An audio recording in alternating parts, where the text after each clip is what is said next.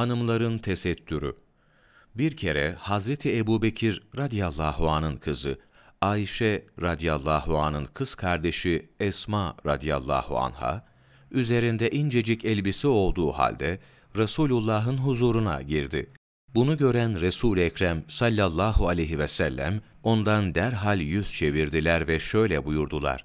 Ya Esma, kadın aybaşı olacak yaşa erdiği, baliya olduğu zaman ondan mübarek yüzünü ve ellerini işaret edip şu ve şu uzuvlar müstesna olmak üzere hiçbir şeyin görünmesi caiz olmaz.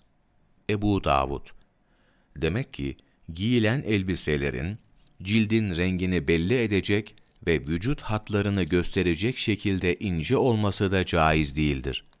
Kalın olması ve gövdeyi tepeden tırnağa kadar kapatacak derecede bol ve geniş olması şarttır.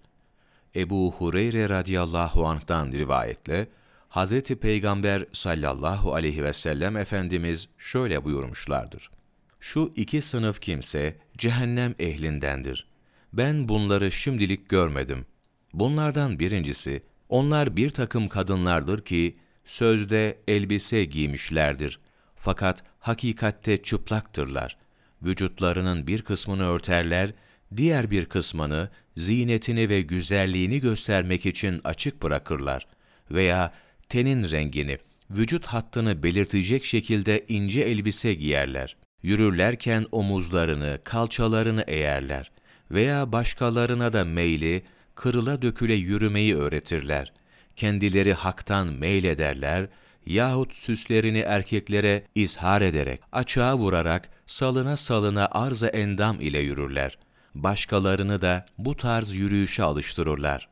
Yahut da erkeklere meylederler ve zinetlerini göstermekle de onların ilgisini çekip kendilerine meylettirirler. Bunların başları, akı akı veren deve hörgüçlerine benzer.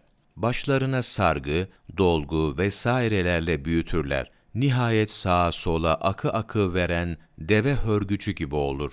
Bunlar cennete giremezler. Cennetin kokusunu dahi duyamazlar.